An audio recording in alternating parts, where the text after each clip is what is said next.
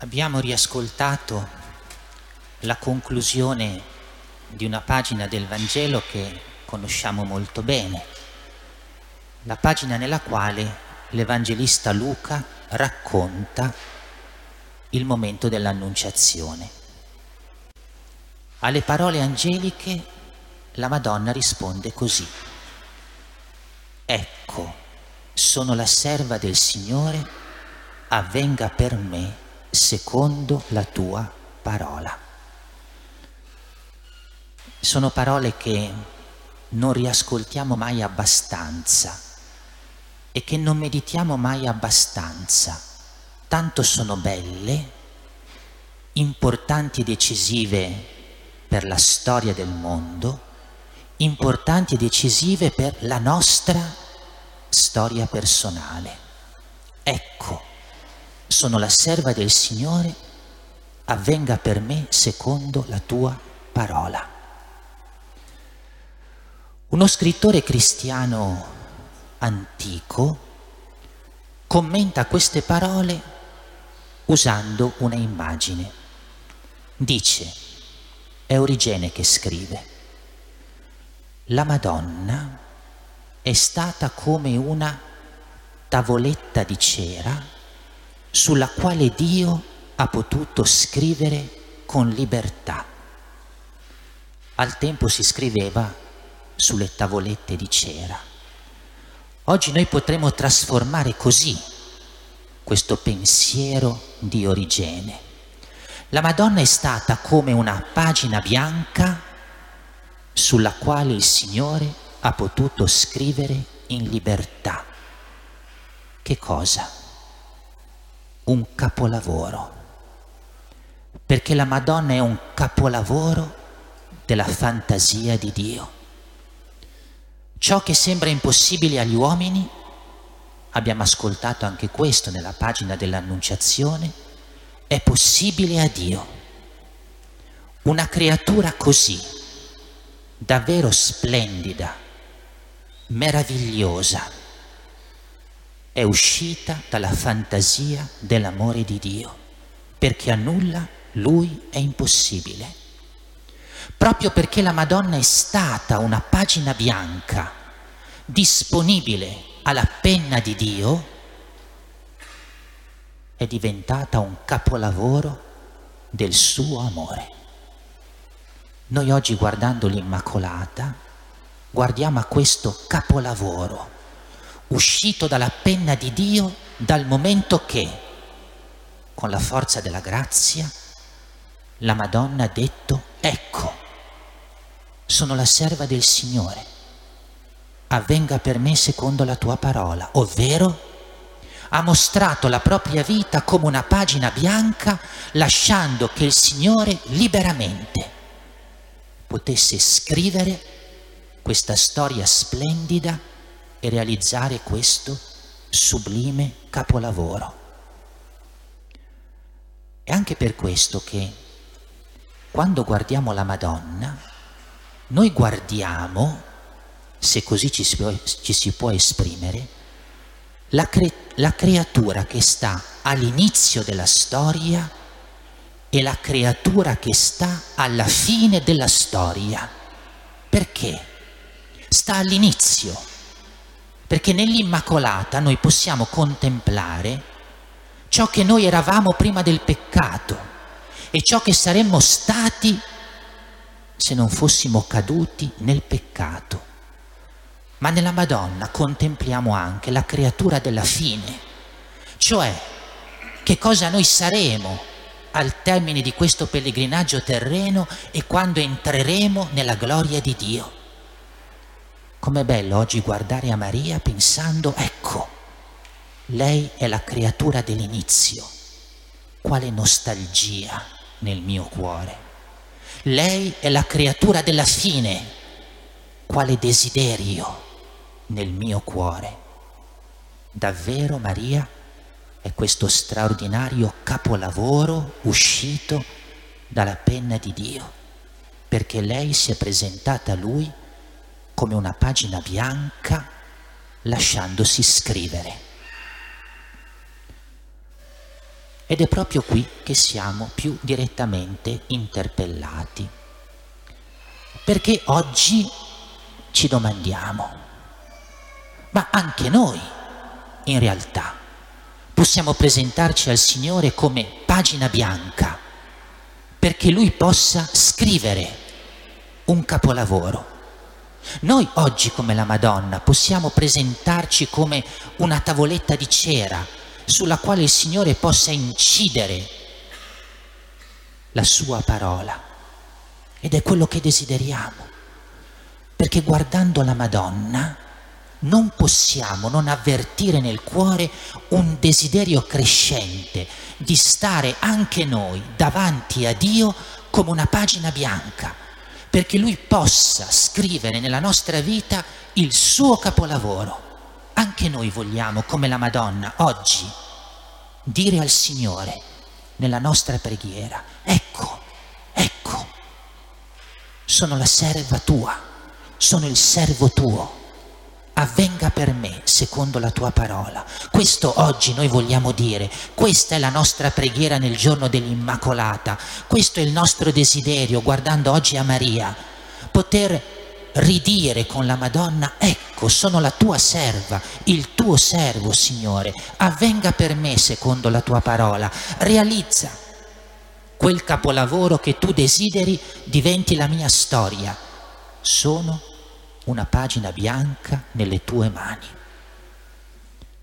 Ma allora vogliamo un istante rimanere in ascolto di almeno tre parole che sono risuonate oggi, perché queste parole il Signore le possa incidere su questa pagina bianca che è la nostra vita davanti a Lui. La prima parola L'abbiamo ascoltata nella pagina della Genesi, quella pagina che ci racconta il dramma del peccato delle origini. Consumato il peccato, Dio incontra l'uomo e gli dice, ma che hai fatto? Che hai fatto? E la domanda, ma dove sei? Queste due parole splendide nella loro brevità dicono il dramma del peccato dell'uomo. Ma chi hai fatto? E dove sei? Il dramma del peccato dell'uomo che ha reso l'uomo sconosciuto a se stesso, nemico di se stesso, perché quel peccato ha rotto la relazione di amore con Dio, ha rotto la relazione di fraternità tra gli uomini, ha rotto l'alleanza tra l'uomo e la creazione, ha rotto tutto nella vita dell'uomo, rendendolo nemico di se stesso. Questa parola oggi, ma che hai fatto? Dove sei? Lasciamo che si incida su questa pagina bianca rimanga scritta lì e divenga per noi un invito quotidiano, costante, nel quale sentiamo no, il peccato no, no, il male no, lotta contro il peccato, lotta sempre con il male, non scendere a compromesso con ciò che rovina la tua vita lotta. Non allontanarti da Dio, stagli vicino. Non rompere la relazione con Lui, rendila sempre più significativa e profonda. E se ti capitasse di cadere a motivo della tua debolezza, ritorna, confessa la tua colpa, sperimenta la misericordia, non rimanere in quel fango che è il peccato e il male. Ecco la prima parola che desideriamo possa rimanere scritta in questa pagina bianca della nostra vita. Che hai fatto? Dove sei? Che ogni volta nella quale il peccato si affaccia alle porte della nostra esistenza, questa parola possa risuonare come invito potente, forte, che ci strappa dal male e dal peccato e ci fa avvertire l'esigenza di ritornare sempre a Dio, sempre a Dio, la fonte di ogni bene. E allora davvero, come spesso dicevano i santi, nel nostro cuore risuoni quella supplica, piuttosto la morte, ma non il peccato, perché in realtà il peccato è la vera morte della vita, il peccato è la vera morte della vita. La seconda parola, l'Apostolo Paolo scrive un inno bellissimo. È come se in questo inno Paolo aprisse il suo cuore facendo fuoriuscire tutto quello che ha dentro di gratitudine, di gioia e di meraviglia a motivo di Dio e del suo disegno di amore. E scrive così, benedetto Dio, Padre del Signore nostro Gesù Cristo, che ci ha benedetti con ogni benedizione spirituale nei cieli in Cristo.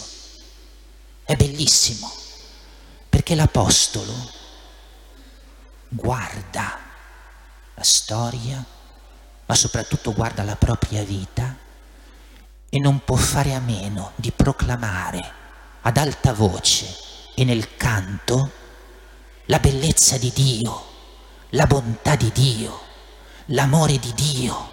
Guarda verso l'alto e dice benedetto Dio che in Gesù Cristo mi ha dato tutto, tutto e non posso fare a meno di proclamarlo e di cantarlo con la voce, con la vita, dice l'Apostolo. Ecco la seconda parola che desideriamo rimanga scritta nella pagina bianca della nostra vita. In Gesù Cristo noi abbiamo tutto, perché noi cercatori di verità, in Lui abbiamo la pienezza della verità in noi cercatori di libertà, in Lui abbiamo la pienezza della libertà. Noi cercatori dell'amore, in Lui abbiamo la pienezza dell'amore. Noi cercatori di pace, in Lui abbiamo la pienezza della pace. Noi cercatori di gioia, in Lui abbiamo la pienezza della gioia. Noi cercatori di vita, in Lui abbiamo la pienezza della vita. Noi smarriti, in Lui siamo salvati. Noi perduti, in Lui siamo redenti. Noi in Lui abbiamo tutto, perché Cristo è tutto per noi e nulla è meglio di Gesù Cristo. Per questo diciamo con le parole e cantando col cuore, benedetto Dio, Padre del Signore nostro Gesù Cristo, che ci ha benedetti con ogni benedizione spirituale nei cieli in Cristo che questa seconda parola rimanga scritta nella pagina bianca della nostra vita. E poi la terza parola. L'abbiamo ascoltata nella pagina del Vangelo. È la parola che l'angelo rivolge alla Madonna, dicendole, non temere, il Signore è con te, non temere, il Signore è con te. Quanto è importante questa parola. È importante che la riascoltiamo, che la custodiamo nel cuore, che la assimiliamo. Perché? Perché noi abbiamo paura di Dio. Dal momento in cui siamo caduti agli inizi, ci portiamo dentro il cuore il timore di Dio. Pensiamo che la sua presenza ci possa depauperare di qualche cosa Pensiamo che la sua parola ci possa togliere qualche cosa. Pensiamo che la sua volontà sia un no detto a ciò che cerchiamo nella vita. Pensiamo che aprirgli le porte del cuore di più possa significare contrarre il cuore e non sperimentare quella gioia che noi cerchiamo. Pensiamo che spalancargli le porte dell'esistenza possa significare un meno, un meno non temere, il Signore è con te. E quando gli apri le porte del cuore, il cuore ha un di più. Quando gli apri le porte della vita, la vita ha un di più. Quando gli apri le porte di ciò che sei, tu hai un di più. Perché lui è l'alleato vero e l'amore senza fine che è tutto e solo per te.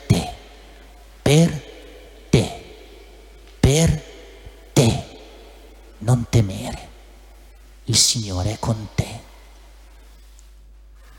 Fermiamoci e riflettiamo su quali stanze della nostra casa, cioè quali ambiti della nostra esistenza ancora sono chiusi alla presenza e all'opera del Signore per paura, per il timore che aprendo quelle porte possa entrare chi ci toglie qualche cosa. Non temere, Signore con te, aprigli tutto e questa casa che è la tua vita davvero risplenderà in una bellezza che neppure puoi immaginare e sperare. Ecco la terza parola che desideriamo rimanga scritta sulla pagina bianca della vita. Non temere, il Signore è con te. Oggi ci fermiamo davanti all'Immacolata, guardiamo a lei e a quella pagina bianca sulla quale ha lasciato che il Signore liberamente scrivesse dando forma a questo capolavoro che è l'Immacolata. Prendiamo in mano la vita e con lei, davanti a lei, ci presentiamo al Signore come una pagina bianca, dicendogli, come Maria, avvenga per me secondo la tua parola. Realizza in me, te lo supplico, quel capolavoro di cui tu solo sei capace. Fa che la mia vita sia un capolavoro perché te l'ho consegnata questa mia vita come pagina bianca perché tu tutto e con libertà potessi scriverci.